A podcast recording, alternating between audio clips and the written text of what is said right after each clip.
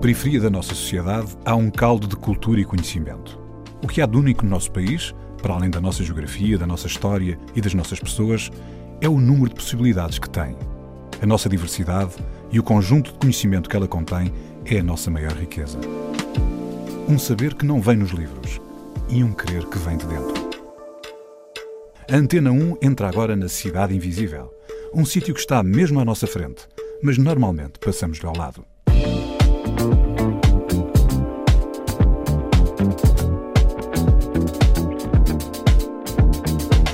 No início há estereotipos de tudo, né? Que não andes com, não andes com determinada raça porque é isto, porque é aquilo, né? E depois quando somos nós miúdos entre nós, que não temos essa percepção do, dos adultos que dizem isso, né? A gente acaba por se misturar bastante e o futebol é um elo de ligação que facilita isso, porque, porque o bairro está cheio, tá cheio de, campos, de campos de futebol.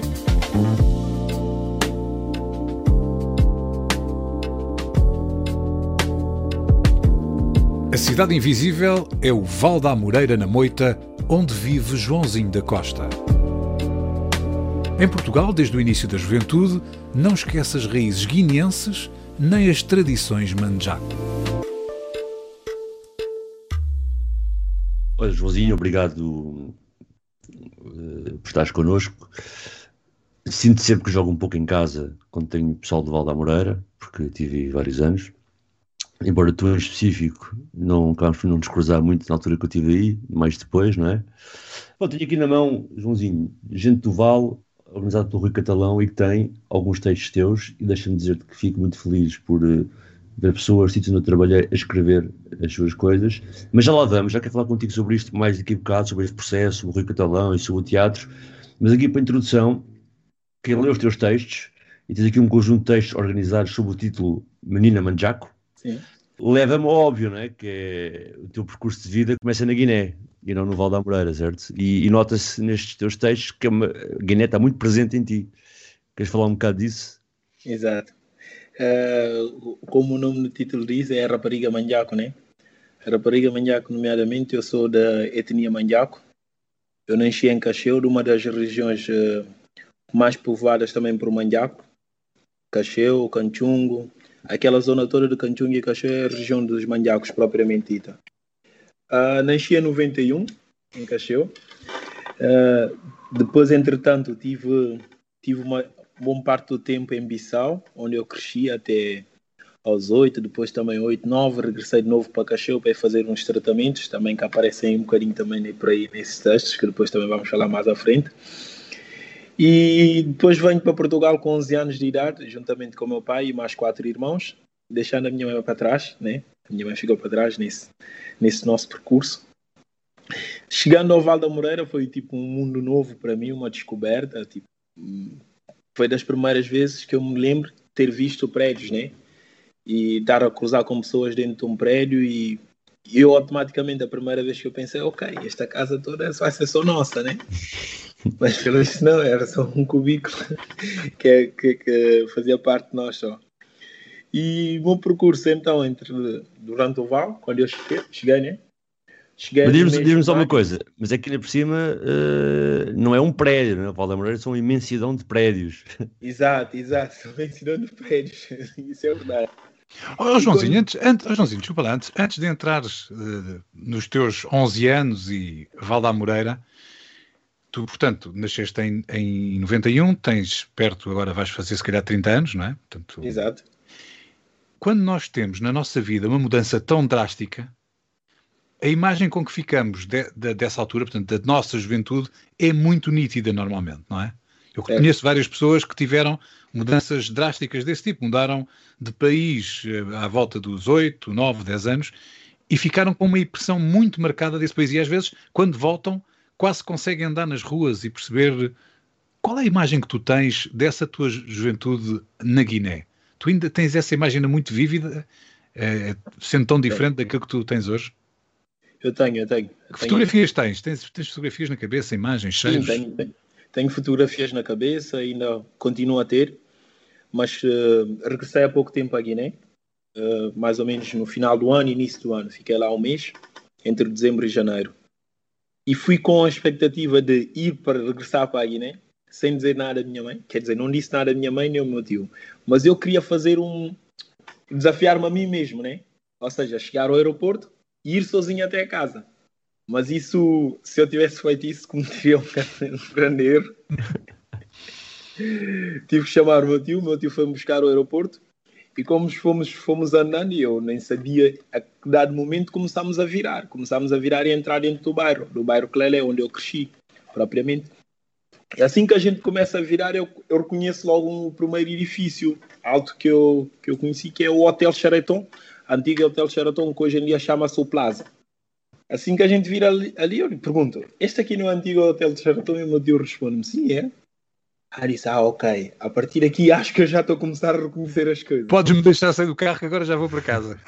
Ainda sim, não foi. Quase não. Isso. Mas, quase mas que, outro, que outros cheiros? As cores? As cores, as cores. E, isso está tudo dentro de ti? Está ainda. Acho que ainda, acho que nunca chegou de sair. Acho que é uma coisa que nunca chegou de sair.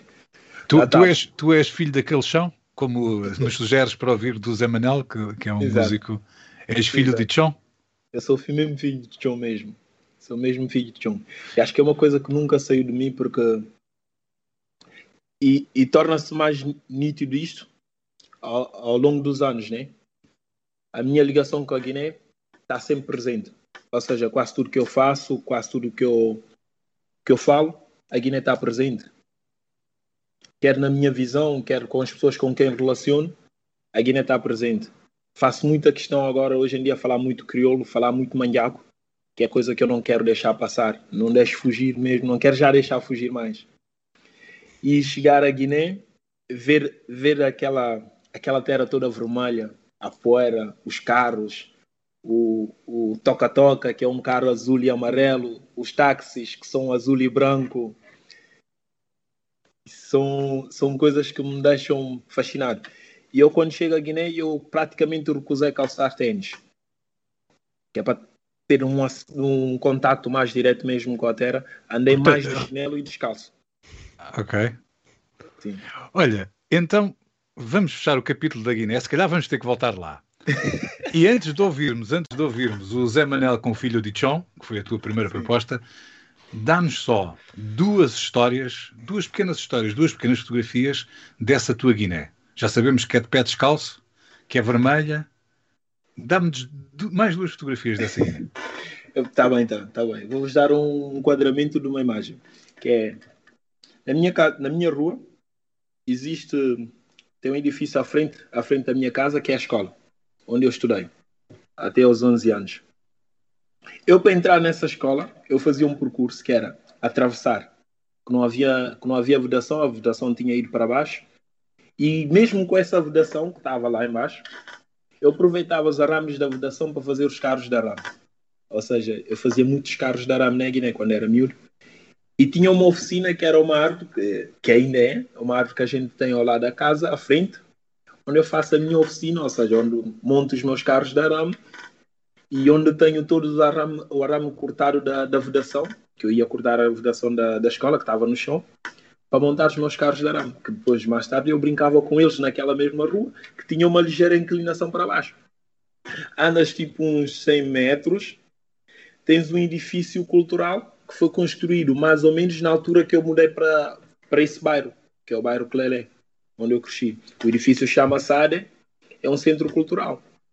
E eu fazia esse percurso com os carros de arame e também, ao mesmo tempo, quando o meu pai chegou, veio da Guiné, foi a Guiné fazer visita, ou uma de alta altura, eu estava de bicicleta, ele depois, entretanto, regressou a Portugal e mandou-me uma bicicleta. E naquela mesma descida, foi nessa mesma descida onde eu aprendi a andar de bicicleta. Caí montes de vezes, como é óbvio, mas era teimoso, nunca mais parava quieto. E, e à frente da minha casa, para além de ter a escola, desce-se mais um bocadinho abaixo, tem-se dois campos de futebol. O da escola, que pertencia à escola, e um campo que pertencia à área, onde eu passei a maior parte do tempo também a jogar, a jogar futebol. Jogava futebol por volta de quê? Jogava futebol até às sete da tarde, quando o sol já estava a sapor, quase vermelho. E havia sempre uma regra, que é muito comum na Guiné, que quando eu regressei para casa não me perguntei isso, que é os últimos cinco minutos de jogar a bola, ou seja, quando os últimos raios do sol iam-se embora, a gente fazia uma proposta que era a pancadaria livre. Ou seja, não havia regra já no futebol. Era pancadaria toda. O objetivo era marcar gol na mesma, mas não havia faltas. Podias levar a pancadaria e dar também ao mesmo tempo. Olha, Joãozinho, a árvore estava lá. A árvore ainda está lá. A, a, e estavam lá os arames ou já não estão os arames? Já não estão os arames, agora tem... Está um... tá tudo, tá tudo transformado em carros. Está tudo transformado. Primeira escolha do, do Joãozinho da Costa, Zé Manel, filho de Chon. Amém, filho de Chon. Amém, filho de Chon. Oh, minha gente. Ninguém capura fazer malo. Amém, filho de Chon. Ninguém capura fazer malo. Amém, filho de Chon. Amém, filho de Chon. Amém, filho de Chon. Amém, filho de Chon. Amém, filho de Chon. Ninguém capura fazer malo. Amém, filho de Chon. Ninguém capura fazer malo. Amém, filho de Chon. Se você toca sangue quente, você queima. Toca sangue quente, você queima. Toca sangue quente, você queima. Toca sangue quente, você queima. E chonco no junta, no junta, mamquilla no junta, no junta, nha sangue no cayunta, nha vida no cayunta, e mundo no junta, oh, para Deus. Si budana vento, dana vento, si budana chongo, dana chongo, ei, ação, si budana ter, bu cabeça com a dana, oh, yo, yo, yo, para Deus, para Deus. Acabou a dana no ter, botem paciência. Zé Manel com Filho de Chão, o chão da Guiné. A Cidade Invisível está com Joãozinho da Costa, do Vale da Amoreira. Joãozinho, deixa pôr-se sempre perspectiva, que depois há de ser a tua, não é? Mas eventualmente chegar a Portugal e cair no Vale da Amoreira, para um guineense, manjaco, até pode não ser mau, porque ao menos ali também é um bocado de Guiné no Vale da Amoreira, não é? Certo. Mas por outro lado tiveste que lidar depois com o mundo inteiro, não é? Com portugueses brancos que falam crioulo, com crioulo, com o pessoal crioulo de Verdiano e que, e que também dança com o duro, com aquela misturada toda que o Vale da Amoreira nos oferece, não é? E tu há pouco falaste que é aqui num mundo diferente, de facto foi, não é? Mas como é que isso foi os primeiros tempos? Há bocado já falaste da primeira experiência do prédio ser todo para ti, mas afinal era só o cubículo, mas como é que foi chegar ali, ver tanta gente diferente, mas também tão unida por um bairro, ir à escola, como é que... Como é que começaste a jogar a bola? Eu comecei a jogar a bola precisamente no Vale também, quando, quando cheguei, cheguei a maio. Na altura, na altura já estava no terceiro período da escola, não podia, não podia entrar na escola. Mas como eu moro também, por sorte, eu acabo por morar mais uma vez em frente à escola. Qual delas? A do mato ou a secundária? A escola primária número cinco, a antiga okay. Número cinco. Exato. Tinha a escola número cinco e eu como tinha hoje... Não podia entrar dentro da escola, né? Mas via sempre os miúdos sempre a brincar ali na, no recreio. E a minha mãe, como, a minha, como tem, tinha dois irmãos que estavam nas, nessa escola a estudar, mais novos que eu, a minha mãe já era conhecida lá, a minha madrasta, digamos assim. Tenho aqui duas mães, falo aqui duas mães, é, é só para reforçar isto. Que, como ela era muito conhecida ali na escola, eu descia... E ficava na grade. E depois coisa, eu perguntava se eu podia entrar para jogar, para jogar a bola com os miúdos quando estavam no recreio. E foi ali os primeiro, o primeiro contacto da amizade. Foi na escola, na escola cinco, com eu entrar na escola sem, sem pertencer à escola, de jogar a bola com os miúdos. E num desses, num desses jogos, eu, numa vez eu sou arrastado por um colega, que dá-me uma rasteira por trás, eu caio, esfolo o joelho todo, levanto-me na boa e vou para casa. Tipo, nada se passa. Assim, os primeiros impactos. E, e essa rasteira foi quando o sol estava quase a pôr-se? Ou aqui a regra não contava? Aqui a regra não, não contava. Aí já a regra já contava. Era dia já. Ok. E tanto tinhas também já uma segunda mãe, uma madrasta cá, não é? E tinhas irmãos. E isso também te ajudou a, a conseguir penetrar na cidade de Vale da Amoreira? Sim. Sim. De certa forma também ajudou-me. Porque também acaba também por cair também num contexto mais, mais ou menos familiar, né? Porque caí num, num bairro em que, à volta de mim, quase todos, quase todos os meus vizinhos eram, eram guinenses ou eram manjacos, né? dos que eu comecei a dar logo assim de primeiro. E depois, e depois o, o bairro, como o bairro é muito pequeno, é só dois prédios, o meu bairro, praticamente assim, são dois prédios que formam um T, um T e é uma rua sem saída, o que nos permitia fazer muita coisa. Nesse bairro hoje que jogámos futebol em frente à casa, ou seja, tínhamos agrado para fazer baliza, jogámos beisebol, jogámos ao mata, jogámos queimado, e muitas das vezes também a gente também saltava a rede da escola para ir, para ir buscar maçã no verão, coisas assim do género.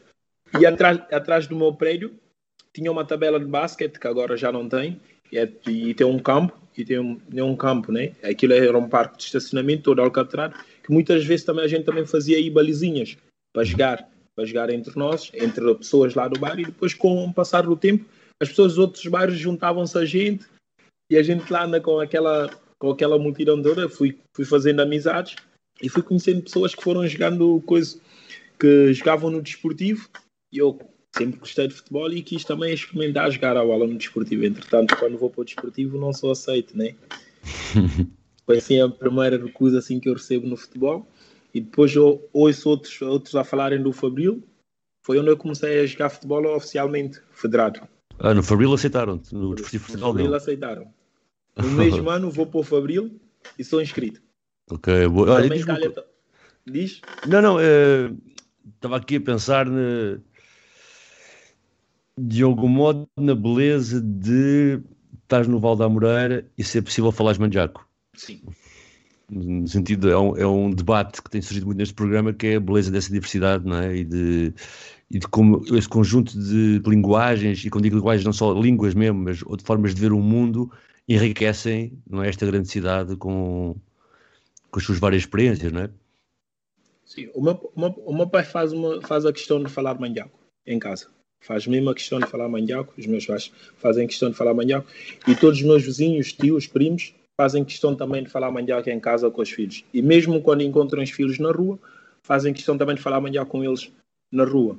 Raramente eu falo português ou crioulo com o meu pai, só uhum. quando não consigo já argumentar mais em manjaco, aí dou-lhe umas palavras em português em, ou em crioulo, que é para poder continuar o, o, o diálogo com ele. Mas olha, no Vale da Amoreira há vários processos migratórios, por exemplo, há um processo migratório da Guiné mais recente, do qual tu, tu fazes parte, não é? Sim. Embora também eh, tenha havido um processo migratório guineense nos anos setenta, como houve de cabo-verdianos, angolanos, não é? Pronto. E há gerações do Vale da Amoreira, não é, que têm a tua idade, que apesar de terem uma ascendência cultural qualquer, que já é uma grande misturada, não é? Tu notas às vezes em cada jovem do Vale da Amoreira, mesmo que ele tenha uma ascendência angolana, por exemplo, tu notas nele já uma série de mistura, de fluir no espaço com guineenses de várias etnias, com cabo-verdianos, a ser, não é? Tu tiveste dificuldade de... Portanto, estás a falar que entraste num, num, num, num espaço familiar, num espaço de rede de vizinhança de familiares guineenses, manjacos. Tu depois tiveste dificuldade em deambular depois por todas essas expressões que existem no Vale da Amoreira, que são muito diferentes, que são muitas vezes africanas também de matriz, mas que... Sim, sim. Digamos, no início, no início foi sempre complicado, não é? No início há estereotipos de tudo, né? Que não andes com, não andes com determinada raça porque é isto, porque é aquilo, né? E depois quando somos nós, miúdos, entre nós, que não temos essa percepção do, dos adultos que dizem isso, né? A gente acaba por se misturar bastante, e o futebol é um elo de ligação que facilita isso, porque o, porque o bairro está cheio, tá cheio de, campos, de campos de futebol, em primeiro lugar, o que permite os miúdos jogarem a bola quase o tempo inteiro. Eu, na minha altura, quando eu, quando eu cheguei ao Val, jogávamos a bola praticamente quase vinte e quatro sobre vinte e quatro horas, digamos assim. Quando saía de escola, ia para o campo jogar a bola. Se eu não, se eu não fosse para o campo do Cava jogar a bola, eu ia ter treinos. E era sempre assim o nosso, o nosso trajeto, né? E isso permitiu-nos a gente se ligar, ou seja, ligar os guineenses com, com os angolanos, com os cabo-verdianos, com os moçambicanos, e com os portugueses também, haver essa ligação, haver essa troca, essa troca de, de culturalidade, digamos assim. Joãozinho, a, a, tua segunda, a tua segunda proposta musical para nós foi do Prodígio. Uh, trinta e tal é uma das novas músicas do Prodígio. Porquê escolheste, porquê escolheste Prodígio? Porque, porque eu estou numa, numa fase em que tô, vou fazer agora aos trinta, em maio, e eu acho que como a letra de música me diz muito bem, aos trinta já não se pode brincar com nenhum miúdo, né? Porque senão passas a ser um miúdo que brinca mal, como o próprio, o próprio Prodígio diz. Que aos trinta já começas, já tens a cabeça mais do que formada, que é para pensares por ti mesmo e começares a ser, ou a construir caminho que, com, para as pessoas começarem a seguir, ou construir trajeto para os miúdos te seguirem de uma forma positiva, ou então vais continuar a passar a ser um miúdo que brinca aos trinta, que diz que tem trinta, mas tem cabeça de miúdo. Daí, daí a minha escolha para, pela música do Prodígio. Acho que faz todo sentido numa fase em que eu estou da minha vida, não brincar aos trinta. Prodígio, trinta e tal. King Tzera. Mandenga, dei um abraço ao Papoitia, ao nosso comandante supremo. Yeah. Top Sack Fresh, só novidade, só novidade. Muito obrigado pelas guitarras, meu irmão.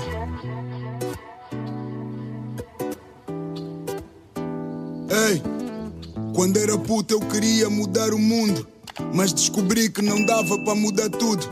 Eu percebi que as pessoas são o que são. Foi minha escolha cebrada do meu irmão. Só me ensinaram que uma mão lava outra mão, mas na minha vez acabava-se o sabão. Então não posso deixar que esse mundo me culpe. O mundo cospe no prato e depois como cuspe. O mesmo mundo que não gosta mas põe like e acreditava que o apartheid não era malaique. For real. E não foi assim há tanto tempo que chamaram um genocídio descobrimentos. Gritamos pray for France com lágrimas, mas parece que não há Deus para a África. Ninguém tinha o dever de contar a nossa história, mas ninguém tinha o direito de apagar a nossa história. Querem que eu seja um puto de trinta e tal, mas quem brinca aos trinta é um puto que brinca mal. Não sabe o que quer da vida até fica mal. Não posso ser um puto de trinta e tal. Querem que eu seja um puto de trinta e tal, mas quem brinca aos trinta é um puto que brinca mal. Não sabe o que quer da vida até fica mal. Não posso ser não. Um puto de trinta e tal. Vocês parece que se lixam por desporto, parece que ganharam o gosto pelo desgosto. Reclamam de tudo, hoje amam muito, amanhã não se conhecem e depois já estão juntos de novo. Yeah. Discutem por tudo e por nada, hoje são adultos e amanhã já são putos de novo. E o governo adora vos ver perdidos, proíbem drogas, depois vos drogam com comprimidos. Os homens cada vez mais afeminados, daqui a nada só por ser hétero estás errado. Olha para a moda, daqui a nada vestimos vestidos, todos diferentes, todos iguais, não quer dizer parecidos. Vocês não querem mérito, só querem crédito.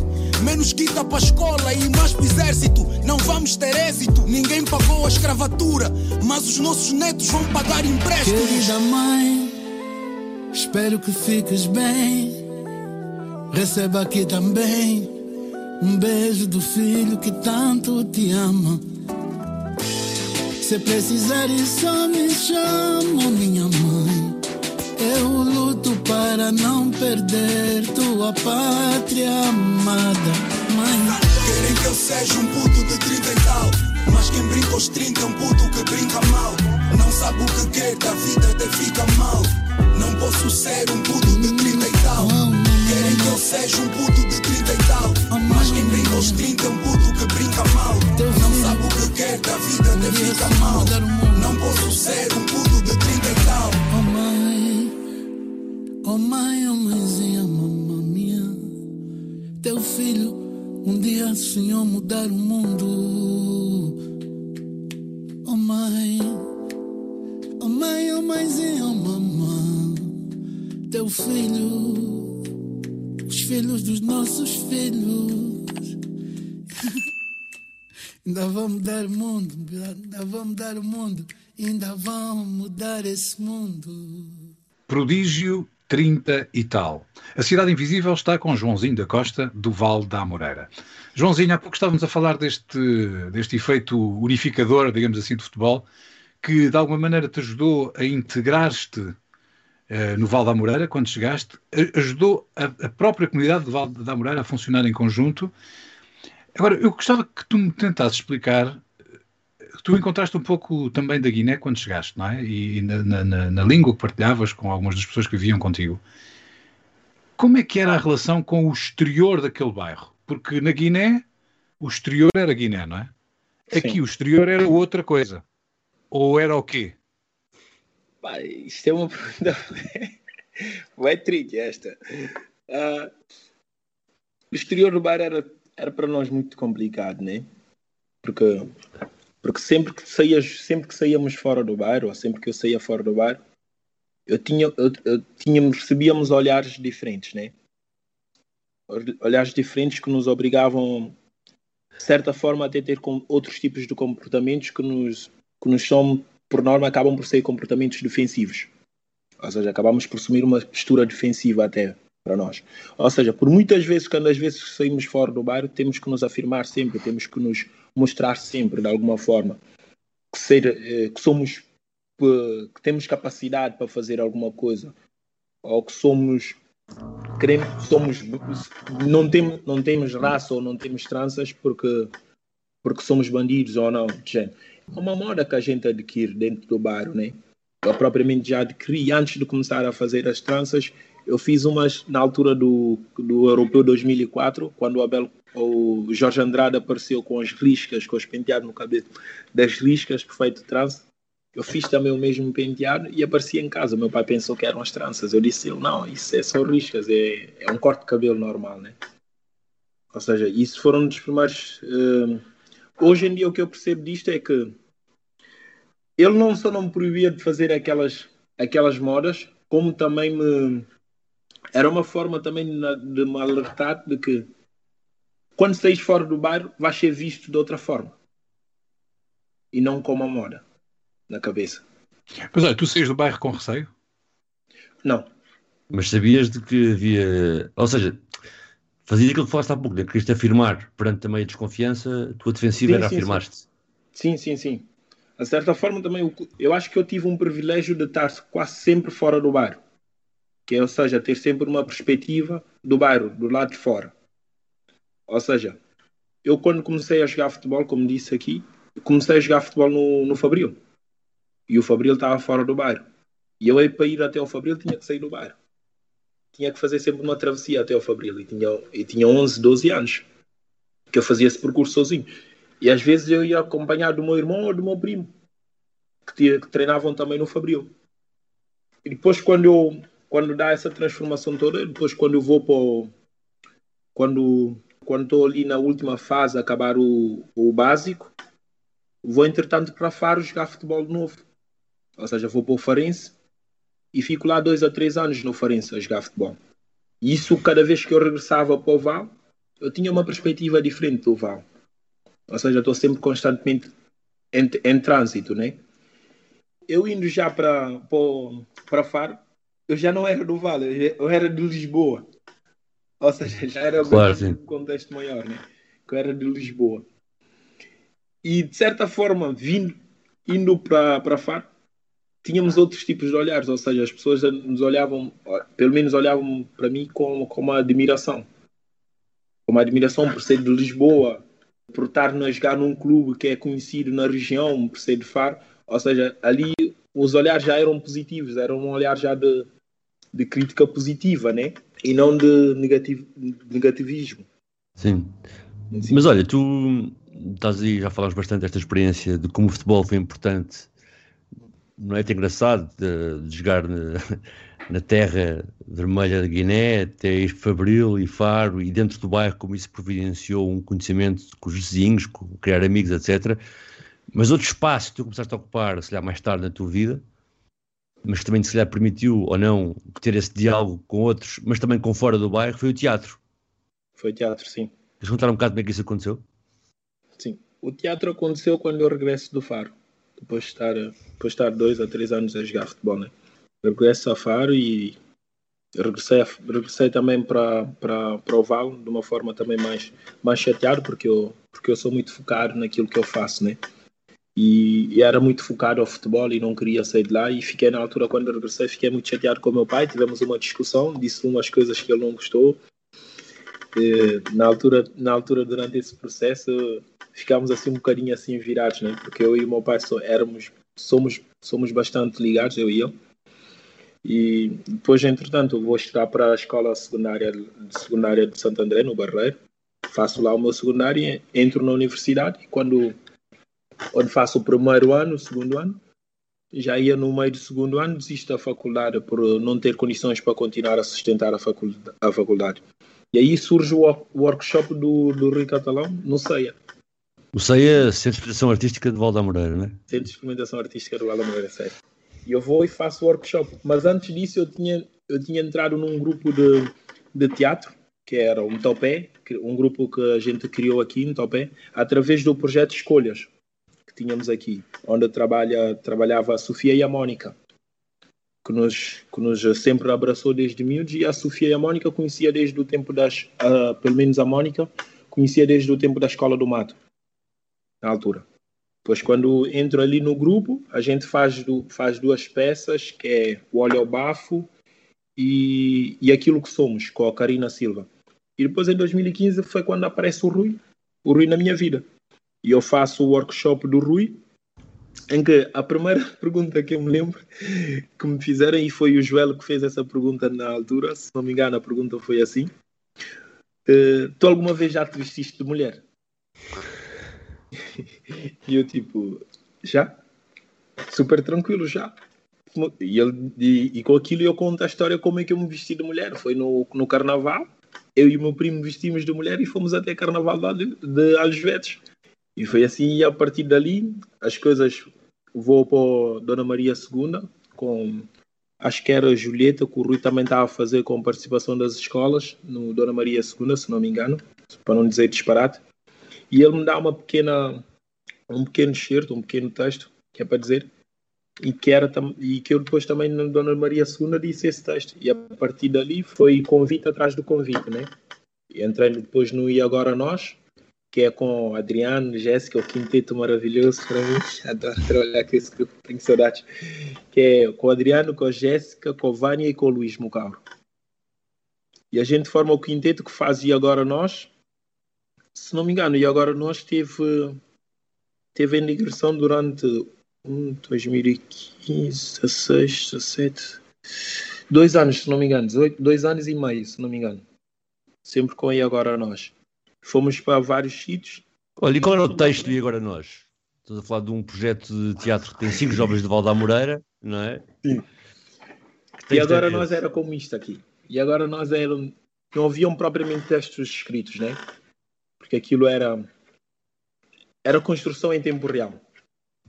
A gente tinha umas táticas para jogar e a gente ia a jogo com essa tática. Consoante, consoante a dificuldade do adversário, a gente... A gente ia se adaptando à tática ao adversário. Mas o adversário era o público? Não. O adversário era o público ou eram as próprias situações que nós próprios nos criávamos dentro, dentro dessa cena. E qual era, qual era a tática? A, a tática era trabalhar com o que já se, com o que já tem, é que a gente já tinha histórias em base, né? E tínhamos temas em base. A gente trabalhava com esse tema durante, durante o processo, né? E como é que a gente chegava a outros temas. Chegando na altura de fazer o espetáculo, o tema pode, pode mudar por completo, por, derivado ao nível, de, ao clima que a conversa está a levar, né?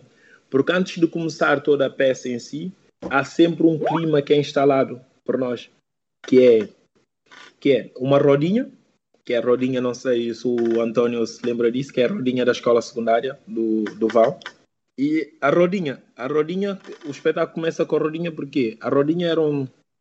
Tudo era canalizado, né? Tudo sai dali, tudo entra dali. Porque a rodinha na escola secundária do Vale era onde as pessoas ficavam sentadas para comentar a vida das outras pessoas, ou seja, dos outros alunos que entravam e saíam da escola. Quer o aspecto físico dela, quer a vida pessoal íntima dela, havia todo esse tipo de comentários. E que muito, por muitas vezes os comentários eram muito quentes, ou seja, eram muito quentes e muito tiçados. E nós também começávamos a peça assim nesse clima. Derivado ao clima que a peça vai... que a peça vai tendo naquele momento, pode surgir um tema. E aquele tema, a gente nunca controla qual é o tema que sai. O tema que sair, a gente agarra nesse tema e começamos a trabalhar e começamos a, a dizer os textos. Olha, o António começou uh, o programa de hoje a falar de um livro com histórias Sim. tuas. E entrou até em algum detalhe nos títulos das histórias. Fala-nos um pouco dessa, dessa aventura também. Porquê escrever? É jogar futebol, é interpretar textos de outros e de repente, e, e textos próprios, não é? Com, com alguma, alguma componente de improviso, E como é que tu, de repente, estás mesmo já a escrever as tuas histórias? Ok. Yeah. A Rapariga Manjaco foi escrita pelo Rui, baseada na minha história de vida. Esse texto aparece no livro, porque, como também aparece esse meu, meu texto, que é, do, que, é o, que é o meu solo, meu solo, aparece também o solo também do, do Luís e do Adriano, que são o meio do caminho, do Luís Mucauro e do Adriano já não mora aqui, do Adriano de Ufo. São esses dois, são esses dois que, como eu faço três, que aparecem ali nesse texto. E mais também texto, alguns textos também, de, se não me engano, de, de, de, de I Agora Nós. Esses solos foram, foram escolhidos depois do I Agora Nós ter sido formado, né? É que começaram a ser, é que esses solos surgiram. E falar um pouco de mim nessa experiência da Rapariga Manjaco. A Rapariga Manjaco acaba por ser o, a descoberta da minha personalidade, como é que eu sou. Porque a história da Rapariga Manjaco, se formos, uh, se formos ver ela assim, resumindo ela assim por tudo, é o miúdo que, que no início quer-se fugir das origens, mas que está condenado a estar ligado às origens. Que é, no início, o pai lhe faz-lhe uma proposta, mais ou menos uma proposta de casamento, que vai-lhe arranjar uma, uma namorada, e que é uma manjaco, que é filho de um amigo dele. E ele recusa, e eu recuso nesse, nesse, nesse caso, digo que não, que não quero. Porque tinham tinha estereotipos que não queria namorar com raparigas da minha etnia. Podia namorar com guinenses, mas fora da minha etnia. Mas é importante, com o passar do tempo, eu vou conhecer uma miúda que acaba por ser manjaca. E eu namoro com ela durante um bom tempo. E quando vou descobrir que ela era manjaca, que era aquela tal pessoa que o meu pai ia me apresentar, aí descobri que estava condenada a, ser, a, a, a seguir as minhas origens e, a, e nunca deixar as origens de parte. Porque são elas é que vão me definir no futuro. Ora, e, e onde é que essas tuas origens te vão levar? Estás a dizer que te vão definir no futuro, para onde é que elas te vão levar? Em primeiro lugar, como uma pessoa, né? Como uma pessoa que é... Os manjacos têm uma coisa que é muito boa, que eu admiro bastante. Hoje em dia consigo admirar isto. Porquê? Em princípio, os manjacos, quando nasce o miúdo, independentemente do lugar que ele nascer, ele vai ouvir falar manjaco. Se não souber falar manjaco, vai perceber manjaco. E isso é uma coisa de louvar. Que é, nós fazemos a questão de que a nossa etnia não mora. Então, o que quer que seja o teu futuro, vai ser nessa língua. Vai ser nessa língua.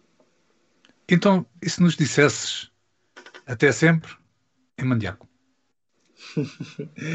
Quando o que... Quero que te lombiasse.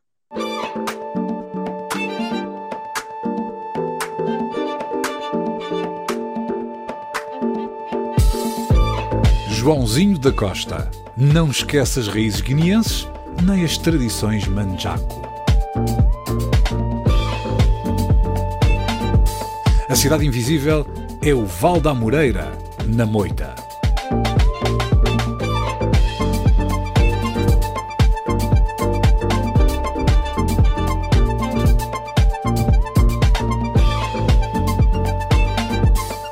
Cidade Invisível, um programa de António Brito Guterres, João Pedro Galveias e Sérgio Noronha, com produção de António Santos e concessão sonora de César Martins. Também disponível em podcast, nas aplicações R T P Play e em antena um ponto r t p ponto p t.